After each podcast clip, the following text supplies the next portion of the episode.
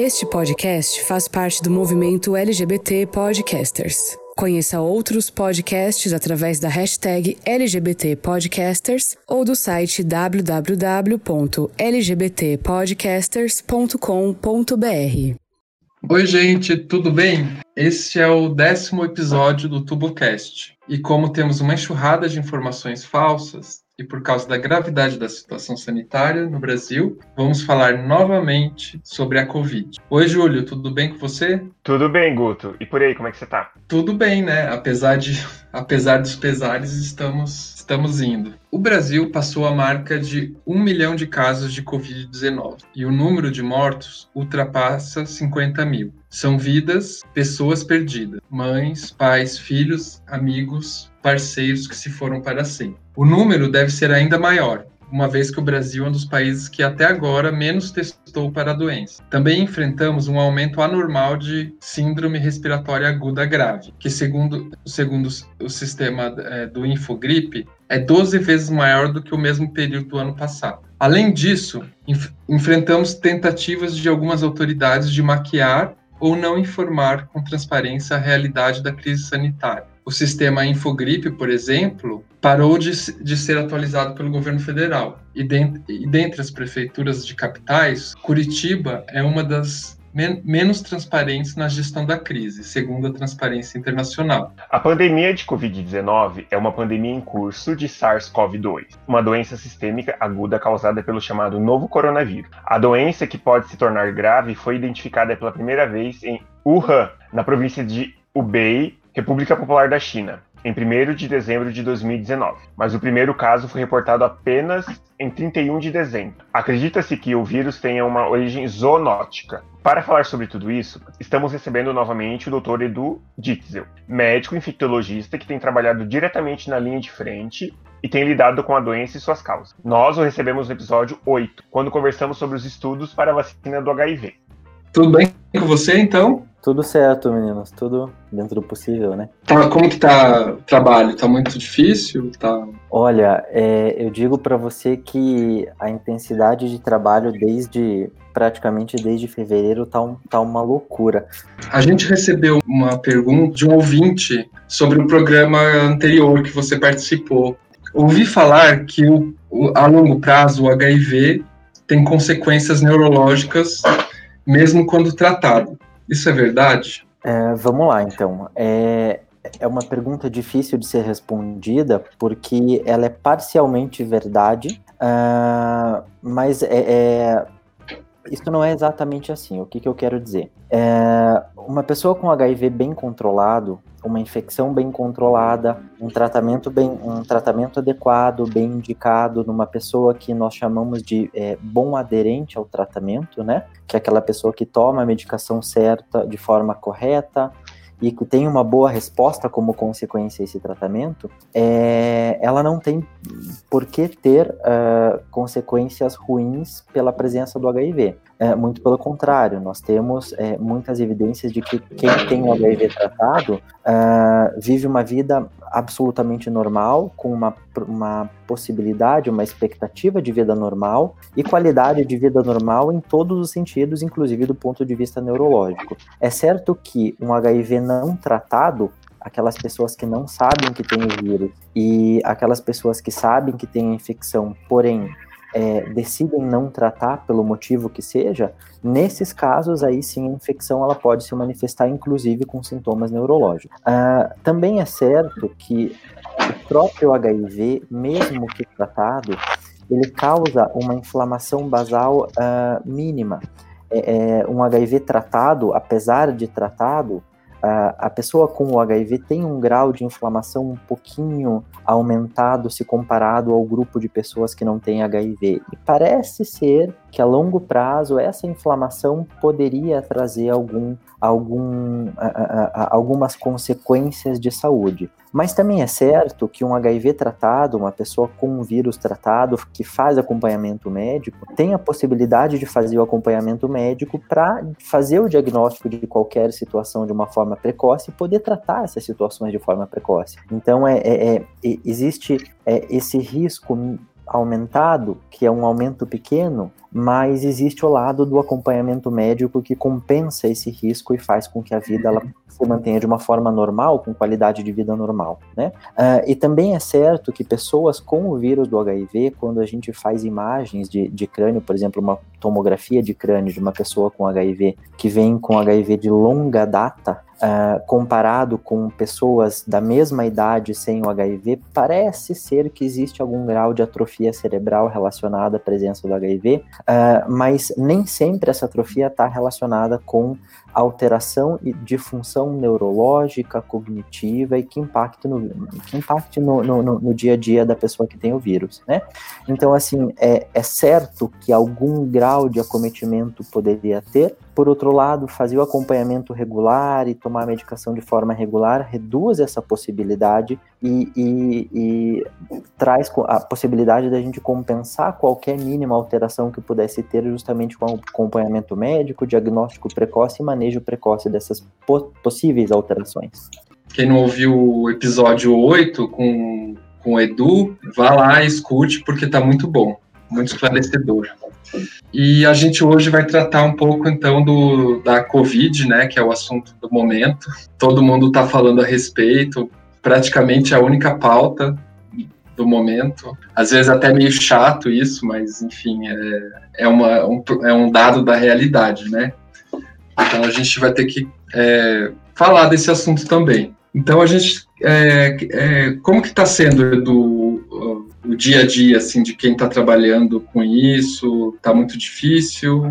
mais ou menos? Ah, Augusto, tá realmente muito, muito difícil, viu? É, desde, que, de, desde que a pandemia começou e ela veio avançando pelo mundo, Europa, e, e, chegou nas Américas até que ela, ela chegou no Brasil e se, se instalou aqui no Brasil de uma forma um pouco heterogênea, né? Algumas cidades com, uma, a, com a pandemia é, num momento um pouco mais precoce já começam a viver uma melhora dessa situação epidemiológica e aqui em Curitiba agora a gente está vivendo aquele momento do crescimento exponencial da curva. É, é, é todo essa, esse processo de, de de chegada da pandemia e de aprendizado tem sido realmente muito pesado. É, trabalhar na linha de frente, eu, eu pessoalmente trabalho em três situações na linha de frente, em três linhas de frente distintas. É, uma delas é como médico infectologista, então eu faço assistência, eu presto, assist, presto assistência para pessoas infectadas, como médico infectologista em alguns hospitais em Curitiba. É, eu também trabalho no, na UTI de um grande hospital de Curitiba, então quando estou de plantão na UTI, eu também ofereço assistência direta para esses pacientes. E eu também trabalho com, com, com controle de infecção nos hospitais. O, o, serviço de controle de infecção hospitalar é um serviço estruturado no qual a gente trabalha com regras de biossegurança, normas de biossegurança, e a gente, tenta, a gente tenta implementar isso para as instituições para poder trabalhar dentro de, de, de, de uma qualidade e uma, e uma segurança na assistência para o nosso paciente. Então, trabalhar nessas três linhas de frente é, é realmente traz muita responsabilidade, é, muita dor de cabeça. A gente precisa pensar no nosso paciente, nos pacientes que têm Covid, nos que não têm Covid. Eu preciso pensar nos colaboradores é, nos médicos, enfermeiros, é é, é, é, ou seja, a farmacêuticos, toda a equipe que trabalha com assistência no paciente dentro do hospital, eu tenho que pensar na segurança dessas pessoas, eu tenho que me responsabilizar e, e conversar com as direções dos hospitais para que a gente tenha equipamentos de proteção adequados, que as pessoas, eu preciso ensinar as pessoas a utilizarem os equipamentos de proteção então, é, é, o nível de trabalho, a quantidade de trabalho é excessivamente grande, um, a responsabilidade nesses momentos é excessivamente grande, a gente vê pessoas perderem a vida às vezes pessoas jovens perderem a vida para o Covid, por uma infecção que nós não gostaríamos que estivesse aqui, por uma situação que epidemiologicamente está muito difícil de controlar. Nós temos colegas médicos infectados, temos colegas médicos perdendo a vida é, e médicos, enfermeiros, enfim, muita gente dá assistência, que presta assistência para para quem está doente se infectando, perdendo a vida. É, a gente não pode, é impossível não ter medo de se infectar, é impossível não ter medo que alguém da família se infecte. Então, o medo que todas as pessoas têm, nós da, da área da saúde também temos, mas ao mesmo tempo a gente precisa trabalhar. É, enquanto todo mundo está em casa e ficando em casa e fazendo essa questão do isolamento social, nós da área da saúde, a gente está na luta no dia a dia, a gente o que menos está fazendo é ficar em casa, a gente está imergido dentro do hospital e trabalhando e buscando essa assistência e às vezes dormindo pouco, dormindo mal, o telefone toca o tempo inteiro, a gente está o tempo inteiro disponível. Mas eu digo para você que apesar de muito difícil, tem um lado gratificante que a gente a gente vê pessoas saírem da doença, a gente vê pessoas irem para casa, a gente vê pessoas curadas, é, a gente vê que as medidas que a gente implementa nos hospitais reduz a chance das pessoas se infectarem, então tudo isso é muito gratificante para nós do ponto de vista de um trabalho bem feito. A gente está conseguindo trabalhar dessa forma, com dificuldade, com cansaço, com estresse emocional, físico, espiritual, seja lá como como a gente define isso, mas é certo que a gente também está tendo bons resultados quando a gente se dedica de verdade, né? Sim, sim. Ah, é muito importante o trabalho de vocês e parabéns, né, pela, pela força aí, porque deve ser difícil. É, a, a Covid-19 é uma gripe ou é uma doença sistêmica? Meninos, é, na medicina nós definimos a gripe como a doença pelo, pelo vírus do influenza, tá? Então, uhum. é, o termo correto para gripe é infecção causada pelo, pelo vírus do influenza. Existem vários tipos de influenza, eu não vou me aprofundar porque não é o objetivo de hoje. Uh, mas em termos um, coloquiais, uma gripe é, é, toda essa situação que a gente tem de uma infecção de vias aéreas superiores, né? Então, espirro, tosse, dor de garganta, febre, é, é logicamente esses sintomas. E a resposta é obviamente que o Covid-19 não é só uma gripe, né? Nós estamos falando de uma doença extremamente contagiosa, uma doença que tem, é, é, a gente chama de, de R, que é o, o, o essa proporção de, de, de transmissão de pelo menos 1 para 2.4, 2.7, dependendo da, da, da, situação onde a gente está. Então, uma pessoa transmite para entre duas e três pessoas, é uma, uma infectividade elevadíssima. É, a transmissão desse coronavírus especificamente é uma transmissão muito mais facilitada do que os coronavírus que nós já conhecíamos antes, né? É, o, o, o coronavírus, este novo coronavírus, chama-se chama de novo coronavírus porque é um coronavírus que nós estamos conhecendo agora, ele é novo, mas isso mostra que nós já conhecíamos outros coronavírus anteriormente, então existem vários coronavírus conhecidos. Os coronavírus, eles circulam entre a população humana e de forma sazonal, especialmente no inverno, e nós já temos dados disso anuais pela Secretaria Municipal, Estadual de Saúde, pelo Ministério da Saúde, mas todos esses coronavírus que nós conhecíamos existiam, a, a forma de transmissão deles era muito mais difícil é, é, ou menos fácil do que é o SARS-CoV-2, que é esse vírus, esse novo coronavírus que nós falamos do, do Covid-19. Uh, então, é uma doença com uma uma, um grau de transmissão muito elevado, é uma infecção que nós percebemos que ela não faz só infecção de vias aéreas superiores, mas ela faz infecção de vias aéreas inferiores, então faz pneumonia viral. É uma infecção que causa uh, uma inflamação sistêmica muito importante. Uh, existem relatos de doença neurológica relacionada ao Covid, de doença cutânea relacionada ao Covid, de doença cardíaca relacionada ao Covid. Então veja que é um vírus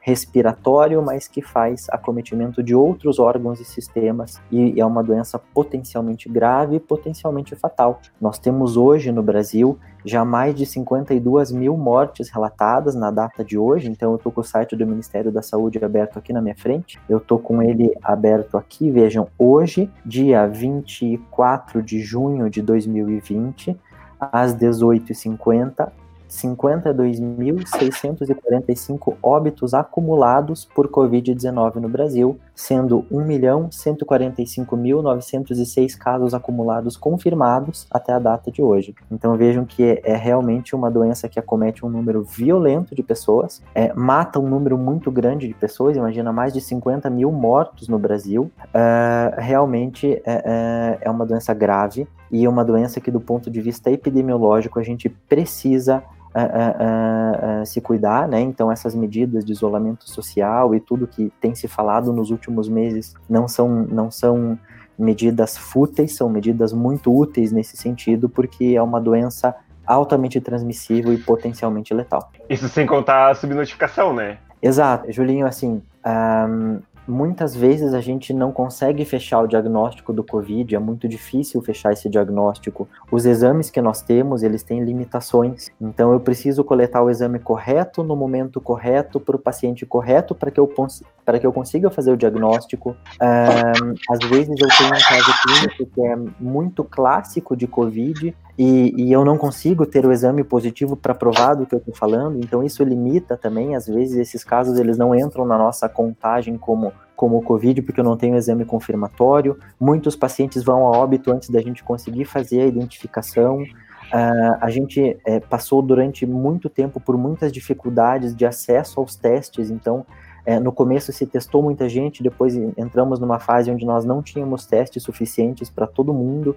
Depois os testes voltaram a estar mais disponíveis. Agora em Curitiba, que a curva está subindo, a gente volta a, ter, volta a ter falta de testes, então essa dificuldade de acesso ao diagnóstico.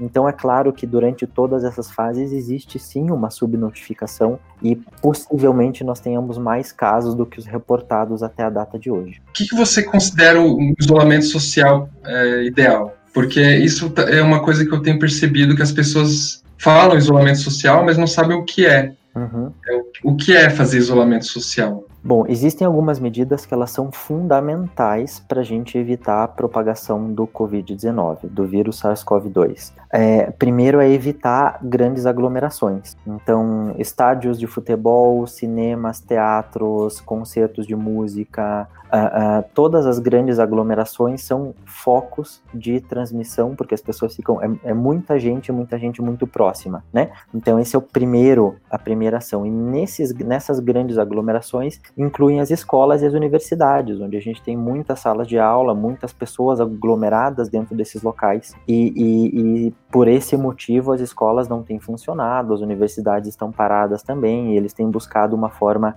uh, virtual de, de poder continuar com o ensino, né? Então, esse é o primeiro.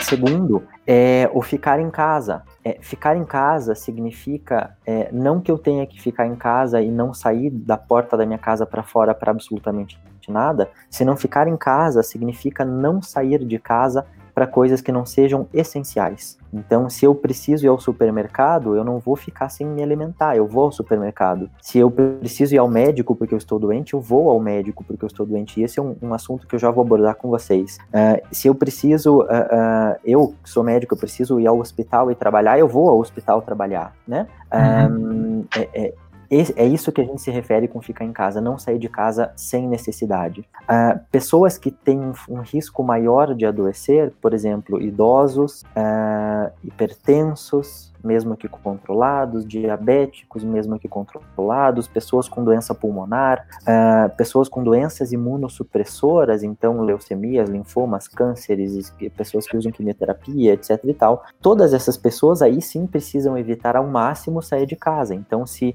existe alguém na família que possa fazer o mercado pro idoso, ou melhor que essa outra pessoa vai que não vá ao idoso. Se a pessoa que tem uma doença imunossupressora uh, precisa resolver um problema no banco, então que alguém vá resolver o problema por ela e ela não saia de casa. Então, para essas pessoas, esse rigor ele precisa ser muito maior. E é certo que é, ao longo da pandemia se falou muito de não sair de casa nem para ir ao médico, e a consequência disso é que nós nos hospitais começamos a ver nas nossas emergências pessoas chegando mortas, coisa que nós não víamos antes. É, essa notícia ela foi dada de uma forma tão intensa e as pessoas levaram isso de uma forma tão ao pé da letra de não sair de casa nem para assistência médica que pessoas infartam em casa, não saem de casa e chegam no hospital mortas. Pessoas deixam de fazer o diagnóstico de câncer, pessoas atrasam a quimioterapia, é, cirurgias que podem curar um câncer, elas são atrasadas e a pessoa evolui nos estágios dessas doenças para doenças incuráveis. Doenças neurológicas podem evoluir, por exemplo, um AVC, uma pessoa chega mais tarde no hospital e não dá tempo de fazer o atendimento.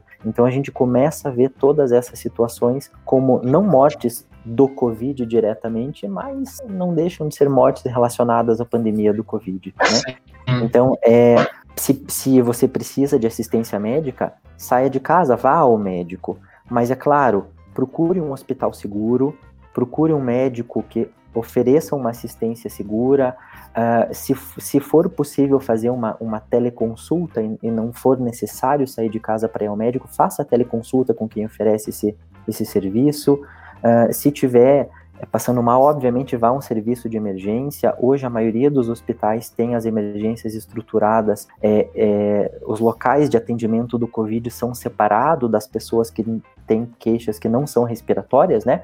Os respiratórios potenciais Covid separados dos não respiratórios. Então, esses hospitais oferecem uma segurança maior no momento da assistência. Então, isso é um momento que, para não ficar em casa, mas fora essas situações essenciais, ficar em casa é essencial. E se eu preciso sair de casa, ok, eu vou ao supermercado, eu tenho que me alimentar, eu vou comprar comida, uh, então eu saio de casa, eu chego no supermercado, eu preciso tentar manter um distanciamento social de pelo menos um metro e meio a dois metros. Porque uma pessoa com sintoma respiratório que tosse, que espirra, que joga gotículas para fora, essas gotículas viajam no ar até um metro e meio, no máximo dois. Então, se eu mantenho uma distância maior do que um metro e meio, a chance dessas gotículas caírem em mim é mínima. E por que usar a máscara como também uma medida de controle dessa situação toda?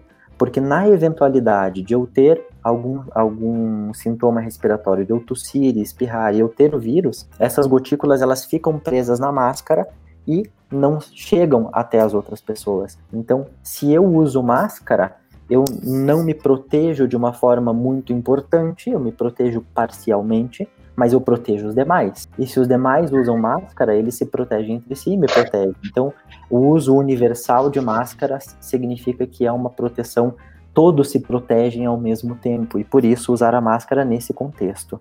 Sim, sim. A máscara não dá imunidade, mas ela ajuda ela ajuda a conter essa, essa disseminação das gotículas, das, de, dessas secreções respiratórias, né? E claro, é fundamental higiene de mãos, como vocês já falaram, lavar as mãos, evitar tocar face. Então, se, se eu preciso coçar o olho, eu preciso tirar meu óculos, então que eu lave as mãos antes de tocar na minha face, né? E se, e se eu toquei no rosto, que eu lave as mãos antes de tocar outra coisa. Eu saio de casa, eu chego em casa, eu tenho que lavar as mãos, eu deixo um, um frasquinho de álcool dentro do carro, porque eu entro no carro e higienizo as mãos antes de tocar no volante. É, é, é, então, é, ou seja, aumentar a frequência da lavagem de mãos, de higienização das mãos, se não der com água e sabão, mas que seja com álcool, uh, isso uh, reduz a chance de transmissão e a gente consegue se proteger de uma forma melhor dentro desse contexto todo do isolamento social, de evitar sair de casa, de não, não fazer aglomerações, evitar bares, restaurantes, é, é, ficar na frente do Museu do Olho, no, no, gramado ali, bebendo e conversando com os amigos, a gente vê isso todo final de semana, né? É, é então, evitar essas situações onde existe uma chance maior de, de propagação do vírus. Eu ia te perguntar também sobre a ah, questão... Mas assim... Hum. Mas, Edu, ali no Museu do Olho eles estão ao ar livre. Não tem problema.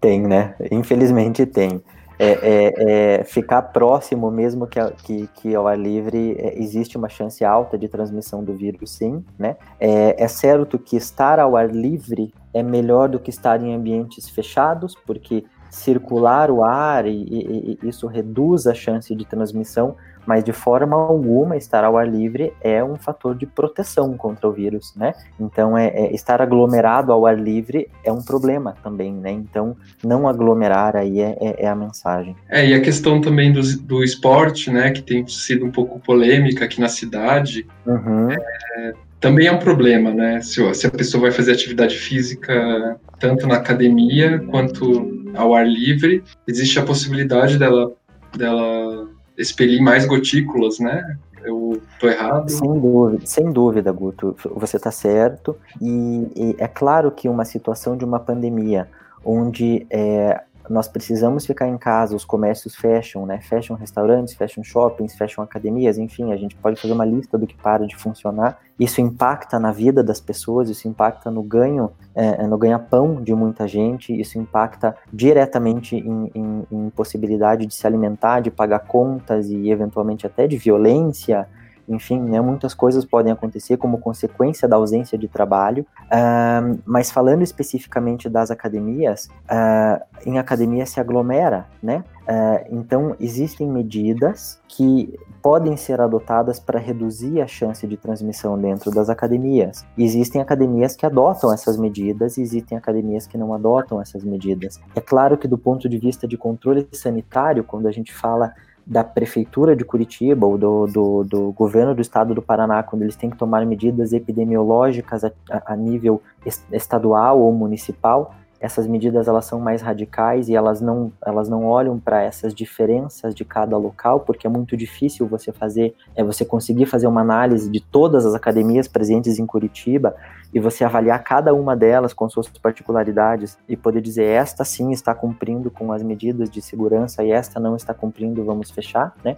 Até a gente conseguir estruturar um serviço dessa forma é, é, a medida ela tem que ser geral para todo mundo, tem que fechar, porque a gente fala de aumento de risco de doença e aumento de morte, né? As pessoas perdem as vidas por causa disso. E claro, hospitais cheios, pessoas perdendo, perdendo vidas também não deixa de ser o um impacto para a economia, né? Fora que pessoas perdem vidas. A gente, a gente na medicina luta para salvar a vida do, dos demais, a gente vê alguém morrer, é, muitas vezes é, um, é, um, é uma derrota, é, é, é, é o, o contrário de, do nosso grande objetivo.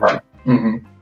É, outra, uma coisa que eu queria te perguntar também é uma, é uma questão que eu tenho visto na imprensa internacional, principalmente em outros países, na, na Argentina, nos Estados Unidos, na França, é a questão da comunidade LGBT mesmo, a orientação, né, que tem sido dado orientações específicas para essa comunidade. E aqui no Brasil eu não vi em nenhum, nenhum lugar ainda fazer esse tipo de recomendação. E eu acompanhei nas acompanho um pouco nas redes sociais uma certa polêmica com relação, por exemplo, o hábito de aplicativos e de pegação e tal. E aí eu eu sei que talvez até essa pergunta seja um pouco desrespeitosa, né, para quem está trabalhando na ponta, mas é uma que talvez seja ela é necessária para que as pessoas que estão escutando o nosso podcast, que são da comunidade LGBT, tem uma orientação assim de um profissional da saúde sobre o que seria correto, né? É, é, nesse caso, assim, por exemplo, o hábito de fazer, de encontrar pessoas, né, nos aplicativos. Os aplicativos, eles mesmos parece que que eles estão falando, eles estão dando, é, enviando a mensagem para as pessoas, dizendo para elas não se encontrarem nessa época de pandemia. Então parece que é uma coisa meio óbvia, mas talvez é, seja importante a, a, fala de um profissional da saúde, LGBT também, né, é gay, né, homem gay, para que as pessoas caiam na realidade, percebam a realidade com um pouquinho mais de, de força. Você teria assim, alguma recomendação? Sim, é, assim, Guto, eu não, não acho essa pergunta desrespeitosa de forma nenhuma mesmo porque é, é, faz parte do nosso dia a dia a gente se relacionar, né? É, agora um pouco menos, infelizmente, mas até muito pouco tempo é, é, é, se relacionar com outras pessoas faz parte de, um, de uma vida saudável para o ser humano e, e, e, faz parte da nossa forma de, de viver na sociedade na qual a gente está e da gente, enfim, viver as nossas vidas, né? E o, se relacionar através de aplicativos, se conhecer pessoas através de aplicativos e eventualmente ter uma relação sexual ou, ou mais de uma, ou enfim, encontrar o amor da sua vida nesse contexto, é, é, é claro que, que é uma coisa que é, é muito atraente, mas entendendo que nós estamos num, num momento de uma pandemia e que potencialmente, na pandemia, potencialmente qualquer pessoa pode ter Covid a qualquer momento. A gente não consegue dizer se eu, nesse momento, não tenho Covid, eu não estou incubando um Covid, ou se você do outro lado da linha aí não, não tá incubando um Covid, ou se o Julinho também não está incubando o Covid, a gente não consegue saber, né? Então, se de repente eu saio e me, me encontro com alguém que potencialmente tenha Covid, com muito pouco sintoma, mas que transmita a doença, é, é, eu posso me infectar, e aí eu chego na minha casa, e eu moro uh, com os meus pais e a minha avó mora no apartamento de baixo e, e, eu encontro com a minha família e bingo, né? A minha avó, que é uma senhora mais frágil, vai para UTI, meus pais adoecem ou eventualmente até eu posso adoecer. É, é, então, é claro, uh, uh, tudo que for possível evitar é melhor ser evitado, não, não, não tem nem dúvida. É, é, é, a gente a gente está num ano excepcional em todos os sentidos. É, nós estamos vivendo um momento histórico para a humanidade, a gente está vivendo história da humanidade hoje. É, a pandemia do Covid-19 vai ficar para os livros de história e, e, e daqui 100, 200 anos isso vai ser ensinado para as pessoas o que aconteceu e isso vai estar tá como um exemplo do que aconteceu na, na, humanidade hoje, do impacto que isso tudo teve, é, do número de vidas que foi perdido, do impacto que uma pandemia pode ter numa sociedade do ponto de vista social, econômico e, e etc. E isso vai, isso vai se resolver em algum momento, mais cedo ou mais tarde. A gente não consegue prever em que momento a pandemia vai entrar em controle, em que momento a gente vai conseguir voltar a uma normalidade ou uma normalidade relativa, mas isso tem data e hora para acabar, né? Então, o que a gente puder aguentar e segurar um pouco os instintos ou resolver os instintos com alguma parte do nosso próprio corpo aqui para para né, né? É, com a mão basicamente né, é, é, assim, para a gente não ter que se encontrar de forma, é, é, não digo desnecessária, ou assim, menos essencial, né? É, eu acho importante, inclusive, para a gente preservar as nossas vidas e as vidas das pessoas com quem a gente se relaciona e com quem a gente não consegue deixar de se relacionar, por exemplo, as pessoas que vivem na mesma casa, né? Uhum então é, é, a minha mensagem é tente ficar em casa, tente não, tente evitar ao máximo esses encontros por aplicativos, evitar ao máximo o encontro com mais de uma pessoa é, ao mesmo tempo, se isso for possível, né? É, é, é justamente para tentar se preservar, preservar a saúde das pessoas com quem você se relaciona no, no, dia a dia e a saúde das pessoas com quem você se encontra também. Legal. É, só contando aqui, assim, eu participei a semana passada de um podcast da Costa Rica e lá eles fizeram, é, o pessoal com quem eu conversei, eles fizeram um site direcionado para a comunidade LGBT, dando algumas dicas, assim, eu achei bem interessante, falando sobre questões do sexo virtual, é, mostrando que é uma como alternativa, né? De, uhum. Se você tá solteiro ou não, enfim, se você quer encontrar alguém, você pode fazer por, por meio virtual, por enquanto, só para preservar, se preservar um pouco, preservar as outras pessoas, né? E eu achei bem interessante, assim, até compartilhei nas minhas redes sociais, mas como é em espanhol, aí já é um pouco difícil, assim, pra, porque tem aquela linguagem mais. É, a linguagem mais de gíria e tal, enfim. Seria interessante fazer um. Eu até pensei aqui que eu faço parte da Aliança Nacional LGBT, já estou pensando em ver se eu faço material, alguma coisa sobre isso, é, pra, voltado para a comunidade LGBT mesmo, assim, dando algumas dicas, enfim. Mas isso é uma coisa mais para frente, para a gente pensar aí. O que é a imunidade cruzada? O que é a imunidade de rebanho? E se elas são uma saída para a crise? Certo, então vamos lá. É, imunidade cruzada é quando eu pego uma infecção por um determinado vírus ou uma determinada bactéria ou um determinado fungo, eu faço imunidade contra esse vírus, essa bactéria ou esse fungo, mas esta, é, é, esta imunidade me protege contra vírus muito semelhantes a ele, né? É, ou bactérias muito semelhantes ou fungos muito semelhantes. Então, é, eu posso me infectar por um vírus. Uh, um, Deixa, deixa eu ver se eu puxo da minha cabeça aqui alguma imunidade cruzada. Um, um, exemplo, é, um, um, exemplo, um, exemplo do dia a dia de imunidade cruzada, tá? Dengue. É, eu, existem pelo menos três tipos de dengue, né? É, é, eu pego a dengue do tipo 1, o vírus, o vírus da dengue, o, o, vírus do tipo 1, e eu vou fazer uma imunidade contra o tipo 2 e tipo 3. É uma imunidade cruzada, é, só que parcial Nesse caso, não me protege de eu pegar os outros tipos da, da dengue, só que faz com que eu tenha uma dengue mais grave se eu pegar os outros tipos. Então, a segunda dengue pode ser mais grave. Por quê? Porque a imunidade cruzada faz eu ter um quadro inflamatório mais grave. Nesse caso, é uma imunidade cruzada que me prejudica, não que me beneficia. Mas é, poderia ser uma imunidade cruzada que me beneficiasse, né? É, imunidade cruzada para o SARS-CoV-2 para a Covid-19 não parece que tenha. É, coronavírus circulam entre os, entre os humanos, como eu já, já comentei com vocês, a gente tem circulação de coronavírus sazonal to, todos os invernos, a gente tem dados anuais de vários anos aí para trás, dados municipais, estaduais e nacionais, e, e é certo que não parece que que uma porção da população seja imune a, ao SARS-CoV-2 por ter tido infecções por outros coronavírus. Agora, imunidade de rebanho é um conceito epidemiológico que potencialmente poderia nos ajudar. Agora, uh, a gente vai, vai falar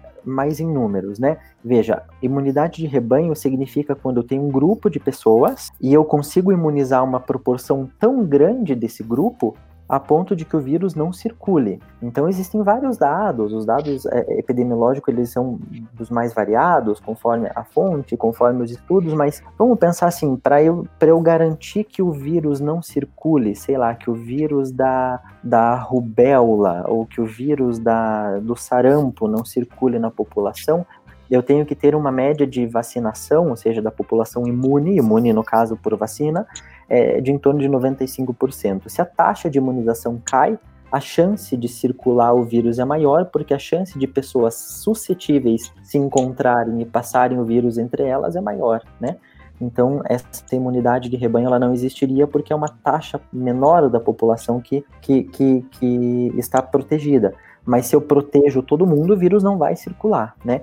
E isso potencialmente pode ser bom, porque existem pessoas que têm doenças imunossupressoras e que não podem tomar a vacina, que se beneficiam da imunidade de rebanho. Uh, por exemplo, é, vacinas para vírus vivos. A tríplice viral, sarampo, cachumbo e rubéola, eu não posso vacinar uma pessoa francamente imunossuprimida. Por quê? Porque ela pode desenvolver essas doenças. Então, se essa pessoa imunossuprimida nasce numa, no meio de uma população que é vacinada, esse vírus não circula, e essa pessoa está protegida, ela não vai morrer de sarampo, cachumbo, rubéola. Isso é uma, isso é uma imunidade de rebanho. Para que nós tenhamos a imunidade de rebanho para o SARS-CoV do tipo 2, que é esse novo coronavírus, o que causa o Covid-19, nós precisaríamos de uma proporção da população muito elevada imune. Hoje não temos vacina disponível. E para que eu possa imunizar uma grande proporção da população, eu tenho que infectar uma grande proporção da, da, da população. E para eu infectar a grande proporção da, da população, muita gente vai adoecer e um número muito elevado de pessoas vai morrer. Eu vou fazer um cálculo grosseiro, é, é um cálculo bem, bem simples e bem grosseiro para a gente entender isso um pouquinho melhor. Vejam e daí, daí vai ficar muito claro o porquê ficar em casa e o porquê o distanciamento social. Em Curitiba, a gente tem. Curitiba cidade, nós temos em média 1 milhão e 800 mil pessoas, tá? Cidade Curitiba, sem contar a região metropolitana. Digamos que para a gente ter uma. Eu tô, tô estimando esse valor, tá? É para eu ter uma imunidade de rebanho, eu preciso ter 70% da população imunizada para a gente começar a ficar seguro. Então, 70% de 1 milhão e 800 mil é 1 milhão 260 mil pessoas é, imunes. Sem vacina, significa 1 milhão e 260 mil pessoas infectadas pelo, pelo vírus SARS-CoV-2 ou com Covid-19. A letalidade dessa doença, letalidade significa das pessoas, quantas pessoas infectadas, do número total de infectados, quantos morrem. Existem dados brasileiros que está em torno de 6 pontos. Vamos, deixa eu abrir o, o, o, site do Ministério da Saúde aqui, que eu estou com ele aberto e já falo para vocês. A gente fala de uma letalidade, olha, de 4,6% é o que está hoje no, no site do Ministério da, da Saúde. Aqui na região sul, nós temos uma letalidade é, é, de 4,6% é, é, é, é o Brasil. A gente taxa de mortalidade, mas isso é para 100 mil habitantes, para o resto, tá? Então vamos falar de, de uma letalidade de 4,6%. A gente entende que é subnotificado. Então, se a letalidade de 4,6% é, é, e se está subnotificado, ela é menor do que isso, vamos falar 3, vamos falar 1,5%, tá? De letalidade. Vamos chutar um valor baixo de uma letalidade de 1,5%. 1 milhão e 260 mil pessoas infectadas, quanto que é 1,5% disso? Que é o número de pessoas que ia morrer, 18.900. Então, para eu chegar a uma imunidade de rebanho de 70% na cidade de Curitiba, sem vacina, 19 mil pessoas morreriam, de 70%. Se a gente falar de 95%, esse número sobe. Então, vejam como eu não posso esperar que a população se infecte para que todos fiquem imunes, para que a gente saia na rua. Porque 20 mil pessoas vão morrer, pelo menos. É um bairro de, de Curitiba dizimado. Se morrem 20 mil pessoas, pelo menos uma pessoa da família de, de cada um de nós vai morrer. E muitos de nós vamos morrer. Então, é, é, é, é por, por isso é. é essencial ficar em casa, por isso essas medidas de isolamento, de distanciamento social, de higiene, de máscara, por isso tudo é tão fundamental, porque a gente não pode esperar essas 20 mil pessoas morrerem para poder ter uma, uma tranquilidade. E claro, eu, a gente consegue essa imunidade na população? Consegue, mas consegue com vacina. E cadê a vacina? A vacina está sendo estudada. É, em média, uma vacina para chegar no mercado dura em torno de uns 10 anos de estudo. Isso se for tudo bem, porque às vezes pode demorar muito mais. Quando a vacina ela chega no, no, no, ela passa por todas as fases dos estudos que a gente já conversou lá no estudo da vacina do HIV, não no podcast 8, né? É, passa por toda aquela fase, são anos de estudo, anos até ela poder chegar no mercado e a gente poder vacinar. É, é, muita gente já morreu nesse caminho. Agora, a vacina do SARS-CoV-2 para o Covid-19 é uma vacina que, tá, que está sendo. São, existem algumas vacinas que estão sendo estudadas, não é só uma, mas estão são sendo estudadas em numa velocidade mais rápida, em linhas rápidas de aprovação, para que a gente consiga ter essa vacina o mais rápido possível. Mas essas linhas rápidas, elas às vezes demoram um ano e meio até a vacina poder chegar no mercado. Pense que quando ela for lá e tiver algum até isso ser produzido em, em escala mundial, porque vai ter que vacinar o mundo é, até produzir uma quantidade de vacinas tão grande para sair, para a gente conseguir imunizar todo mundo, vai demorar um tempo, né? Então até lá a gente vai precisar manter as medidas de isolamento social, de cuidado, de higiene, de máscara, de evitar aglomerações, etc e tal. Hum, legal. É, vai ser um novo normal, né? Não tem jeito. Vai ser um novo normal. É, a gente viu a, nessa semana que passou, eu acho, ou na outra, uma polêmica sobre a transmissibilidade dos não, não sintomáticos. Uhum. Você poderia esclarecer isso para o pessoal? Assim, eu vi que, enfim, que é, já foi a, a OMS já fez um comunicado sobre isso, mas só para o pessoal entender um pouquinho melhor o que, que, o que, que foi essa polêmica.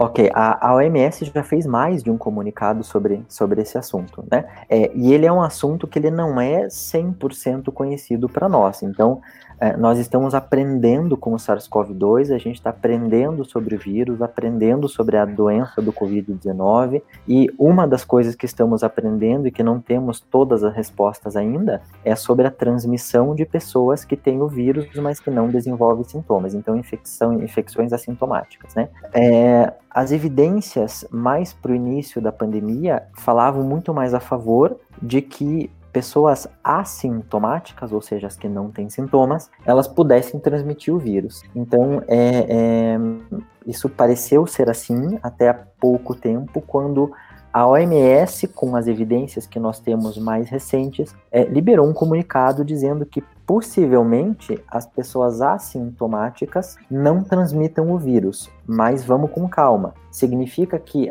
talvez a maioria dos assintomáticos não transmita o vírus, mas existam assintomáticos que podem transmitir. É, é, eu não falo francês, mas existe um ditado em francês que fala que, e em francês rima, né?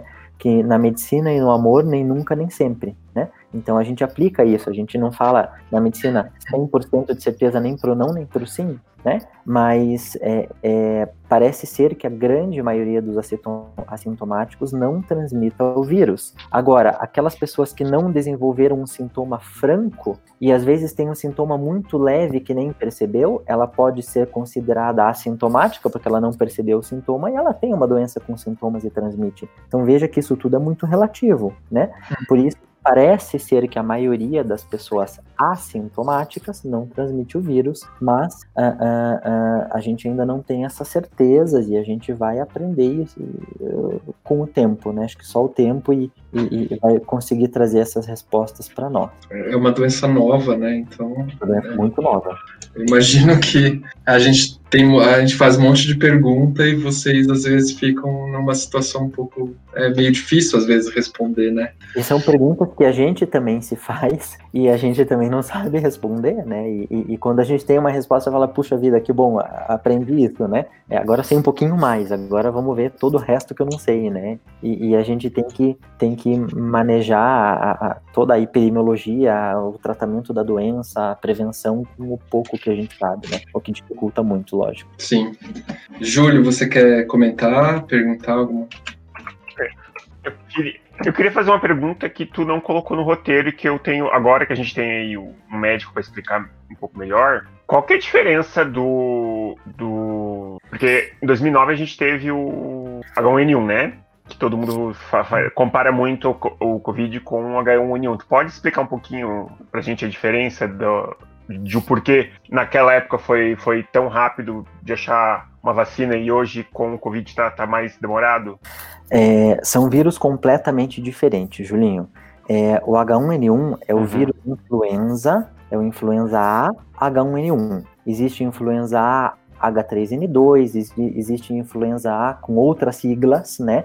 Essas siglas H e N são de características de algumas substâncias ali da, da, da superfície do, do vírus do influenza. Existe influenza B, e dentro do influenza B existem tipos diferentes, mas o fato é que o vírus influenza é um vírus respiratório como os coronavírus, mas é um vírus de outra família, é um vírus de uma espécie completamente diferente, com um comportamento diferente, tanto do, do ponto de vista de transmissão, quanto do ponto de vista de características biológicas do próprio vírus, quanto do ponto de vista do que ele infecta, como ele infecta e o dano que ele pode causar. Existem algumas semelhanças? Sim, são vírus, os dois são vírus respiratórios, os dois podem fazer pneumonia, né? Mas é, existem muitas diferenças e são essas diferenças que dão a característica da, da, da, da doença por influenza chamada gripe e da doença pelo coronavírus, que hoje chama Covid, né? Um, e como os vírus eles são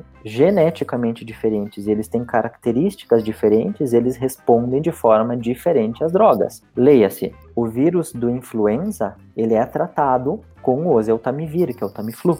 É um antiviral que funciona. Então, se a gente usa o Tamiflu no momento correto, na dose correta para o paciente com infecção por influenza, a gente reduz a transmissão, a gente reduz os sintomas e a gente aumenta a sobrevida desses pacientes, né? É, isso não acontece com o Tamiflu, influenza, o, o, o oseltamivir para infecção por SARS-CoV-2, pelo Covid-19, né? É, várias drogas foram testadas, mas até agora a gente não achou nada que, que, que reduza sintomas, que reduza transmissão, né? Então, são vírus completamente diferentes. E desse ponto de vista também ah, um, se aplica a, a, o desenvolvimento da vacina, né? É, uma pergunta que faziam muito para nós é por que, que tem vacina para o vírus de hepatite B e não tem vacina para o HIV? Porque são vírus completamente diferentes. O, o, o, a forma como o HIV infecta é muito diferente da forma como, infecta o vírus de hepatite B. A, a imunidade que o ser humano produz contra o HIV é diferente da imunidade que ele produz contra o vírus de hepatite B.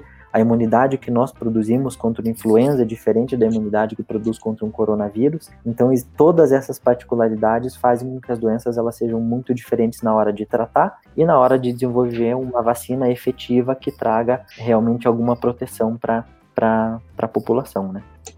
Legal. É, eu ia fazer uma pergunta, inclusive, relacionada ao tratamento, justamente. Eu queria que, se você puder, por favor, esclarecer um pouquinho para o pessoal essa questão da cloroquina, né? E com relação também à dexametasona, se é, é uma esperança ou se é só um, alguma coisa que são coisas diferentes com, com esperanças diferentes, né? É, a cloroquina e a hidroxicloroquina eram drogas já conhecidas, a gente já usa essas drogas para outras infecções, por exemplo, para malária, né? E já se sabia que é, essa droga ela tinha efeito antiviral in vitro. Então, quando a gente faz estudos de laboratório in vitro, lá no tubinho de ensaio, tem, tem atividade antiviral. E aí a, a, pergunta era: será que essa atividade antiviral in vitro ela é aplicável em vivo? Será que se eu der a, a cloroquina, a hidroxicloroquina é, para uma pessoa viva, se vai ter um efeito benéfico ou não? E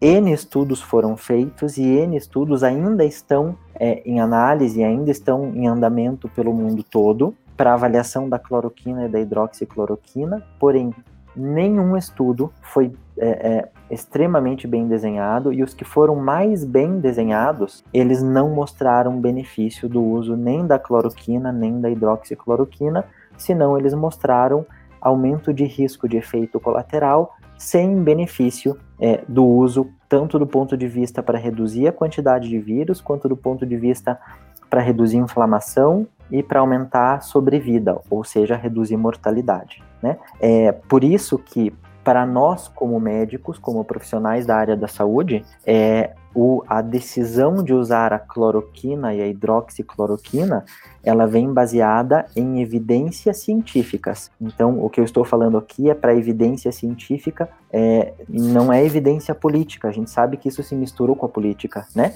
E, e existem defensores de cloroquina e, e, e não defensores de cloroquina por, por, por uh, uh, uh, ideais políticos, e não é, não é disso que eu estou falando, eu estou falando de evidência científica, né? Uhum. não existe evidência científica de benefício de cloroquina ou hidroxicloroquina para tratamento do SARS-CoV-2, do Covid-19, que reduz a transmissão, sintomas, é, é, aumente sobrevida ou reduza a mortalidade. Porém, é, a dexametasona, o estudo, ele não foi completamente publicado, a gente recebeu uma prévia do estudo agora, é, é, eu tenho esse estudo, inclusive, aqui comigo, é, e o que, que nós encontramos? Que usar dexametasona. Dexametasona é um corticoide barato de acesso universal, então é muito fácil em qualquer lugar a gente encontrar a dexametasona, numa dose baixa de 6 miligramas, que reduziu a mortalidade. Uma redução da mortalidade de entre 20% e 30%, ou seja, as pessoas sobrevive, sobrevivem 20% a 30% mais, elas morrem menos se elas usam dexametasona. Mas é para todo mundo? Não, não é para todo mundo. É só para aquelas pessoas que têm um COVID mais grave que precisam de oxigênio, seja oxigênio com máscara, com catéter, ou seja que precisam de ventilação mecânica, vão ser entubadas e colocadas num respirador porque não conseguem respirar sozinhas, né? Então as pessoas que têm um acometimento pulmonar mais grave, que precisam de oxigênio, essas pessoas sim se beneficiam do uso da dexametasona e a mortalidade para elas é menor. E na medicina, tudo que impacta em mortalidade, tudo que faz com que as pessoas sobrevivam mais, são uh, estratégias uh, uh, que a gente chama que viram padrão ouro, que viram tratamentos de escolha, né? Porque o que a gente quer é que as pessoas vivam mais, o que a gente está lutando é para que as pessoas não morram, né? Então, se eu tenho uma estratégia que reduz mortalidade, essa estratégia ela é muito bem-vinda e foi isso que aconteceu com a dexametasona. Daí adianta eu sair daqui na farmácia, comprar dexametasona e começar a tomar dexametasona por caso eu pegue Covid? Não adianta.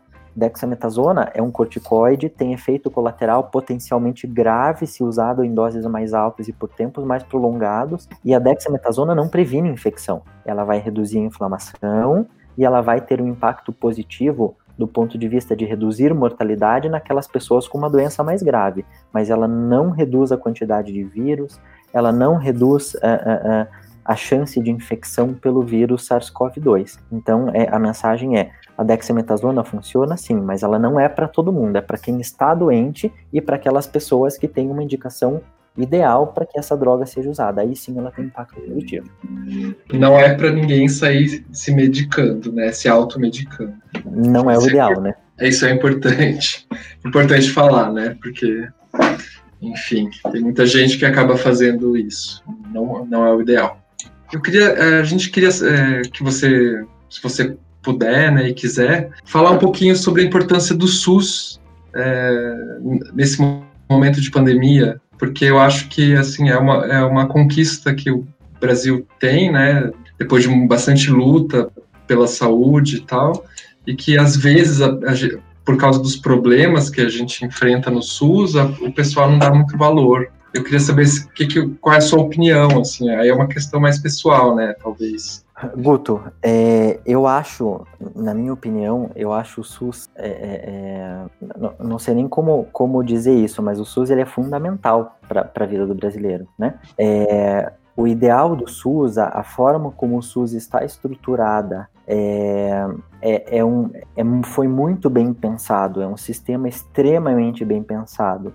É um sistema, um sistema muito bem bolado que contempla é, é, o acesso universal de todas as pessoas que precisam e que potencialmente oferece assistência, desde a assistência básica primária, lá no postinho de saúde com o médico de família, até assistência terciária mais especializada, como uma UTI para o tratamento de um Covid. É, o SUS é fundamental. Uma grande proporção dos brasileiros não consegue pagar uma medicina privada, seja ela por, por operadoras de saúde, por planos de saúde, ou seja ela de forma particular, porque é caro.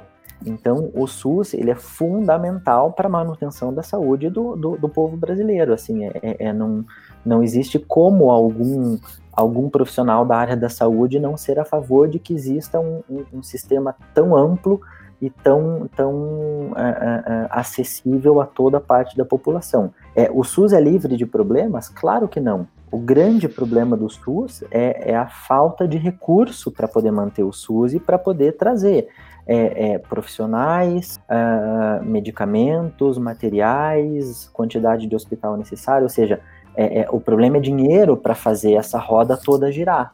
Mas o, o, sistema SUS como, como, como sistema de saúde, ele é fantástico. A nossa última pergunta é um pouco estranha, mas é uma pergunta interessante até. Uh, por que dar a descarga sem abaixar a tampa do, do vaso sanitário pode ser um risco de infecção ao Covid-19? Adorei a pergunta.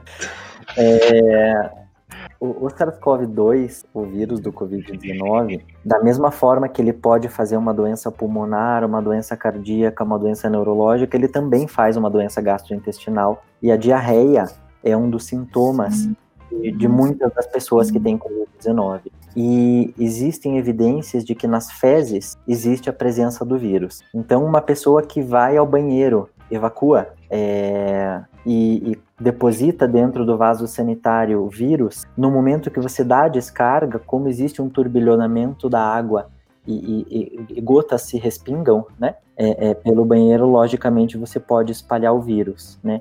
Eu espero que quando a gente vá ao banheiro a gente dê descarga das próprias fezes e não das fezes de quem veio antes, né? Porque aí é, é, é a risco, se a gente tiver com Covid, é, é, as nossas fezes que a gente tá mandando embora e, enfim, é o meu vírus comigo mesmo ali. Mas é, é, por isso também faz parte da higiene da descarga, né? E, e, claro, fechar a tampa do vaso sanitário reduz com que essa reduz a quantidade de respingos aí pelo banheiro e obviamente vai reduzir a carga de vírus dentro desse banheiro que pode potencialmente ser utilizado por outras pessoas. É, é, é basicamente isso, mas é uma pergunta interessante, sim. Ah, legal. É, eu, eu, eu que bolei essa pergunta, mas eu falei, ah, eu, eu li sobre isso e eu falei, ué, nossa, que coisa curiosa, não, não ouvi ninguém falando sobre isso. Vamos falar também. Então, é, vamos, acho que a gente já pode terminar. Só agora, se você quiser indicar alguma coisa ou deixar alguma mensagem para o pessoal. Olha, acho que a, a, minha principal mensagem é, já que a gente está falando de Covid, de pandemia, é, evite aglomerações, é, não saia de casa se não for necessário.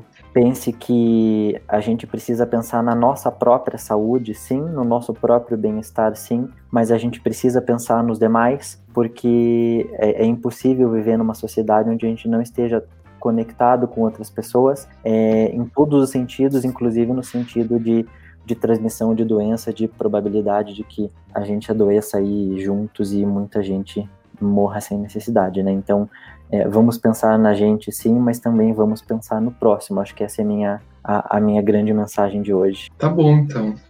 Muito obrigado. A gente agradece muito a, de novo a disponibilidade e a gentileza também. Esperamos que na próxima vez a gente possa fazer um, lá, um podcast sobre coisas, uma coisa mais, mais, mais leve, mais, mais leve, talvez. Mais leve. Isso aí, meninos, eu que agradeço a, a, a, o convite de novo. É um prazer passar esse momento com você de novo e trazer um pouquinho de, um pouco aí do conhecimento que a gente tem. E obrigado e qualquer coisa está à disposição, se precisar. De verdade, Edu, obrigado pela disponibilidade. Imagina, imagina, imagina, é um prazer. A gente sempre vai te agradecer, a gente sempre vai te agradecer, porque a gente sabe como deve estar corrido para ti. Bastante. Não deve estar sendo fácil, a gente sabe. Mas uma hora acaba, assim, não e... sabemos mais uma hora, uma hora isso aí vai, vai acabar, né?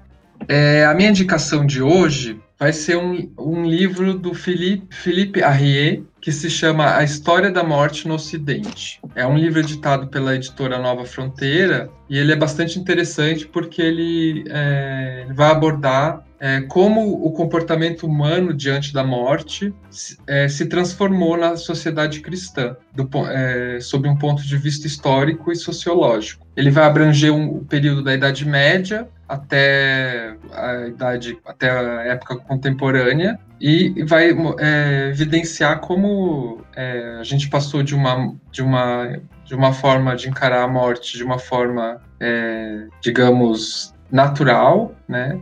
É, domesticada, como se fosse uma coisa normal a morte e presente no dia a dia, para uma coisa, é, para uma negação absoluta que nós vemos nos dias atuais, né? E que e por isso até é tão difícil a, a situação da pandemia é, para a gente. Então é isso. E você, Júlio, o que, que você vai indicar hoje? É, hoje eu vou indicar uma série é, que tem no Prime Video da, da Amazon, que é o The Boys. Que The Boys é uma visão irreverente do que acontece quando super-heróis, que são tão populares quanto celebridades, tão influentes quanto políticos e tão reverenciados como deuses, abusam de seus poderes e ao... perdão, abusam de seus poderes, perdão de novo, abusam de seus superpoderes ao invés de usá-los para o bem. É o, é, é o sem poder contra o superpoder.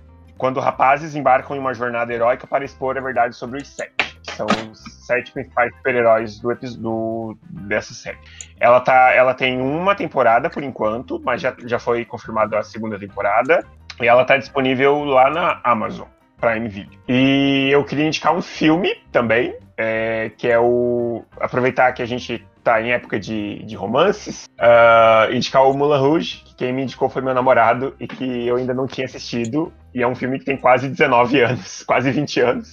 E eu assisti essa semana, foi bem legal e achei bem interessante. Então é isso. Então é isso, gente. Uh, o nosso próximo episódio é, é um especial de do orgulho LGBT. A gente vai receber aqui a Biquarentona, do canal. O, é, Mar, é Márcio Rolim, é o nome dele, né, Guto? Márcio Rolim, é, isso. É, a gente vai receber aqui o Márcio Rolim, do canal Biquarentona, que é um, um, canal no YouTube muito, muito, muito bacana, muito legal, que ele fala várias coisas, vários, várias coisas do mundo LGBT. Se você não é LGBT, assista. Se você é LGBT, assista muito vale bem, que é bem, vale muito a pena, é bem legal. E a gente vai receber ele domingo, a gente vai gravar com ele domingo agora, dia 28, que é, inclusive, é o dia do, do orgulho LGBT, e o episódio sai na segunda. Minto, não sai na segunda, porque na, porque na terça tem o episódio que a gente gravou hoje com, com, com o Dr. Edu. O episódio vai sair no sábado, é, já em julho. Tá bom, pessoal? Então,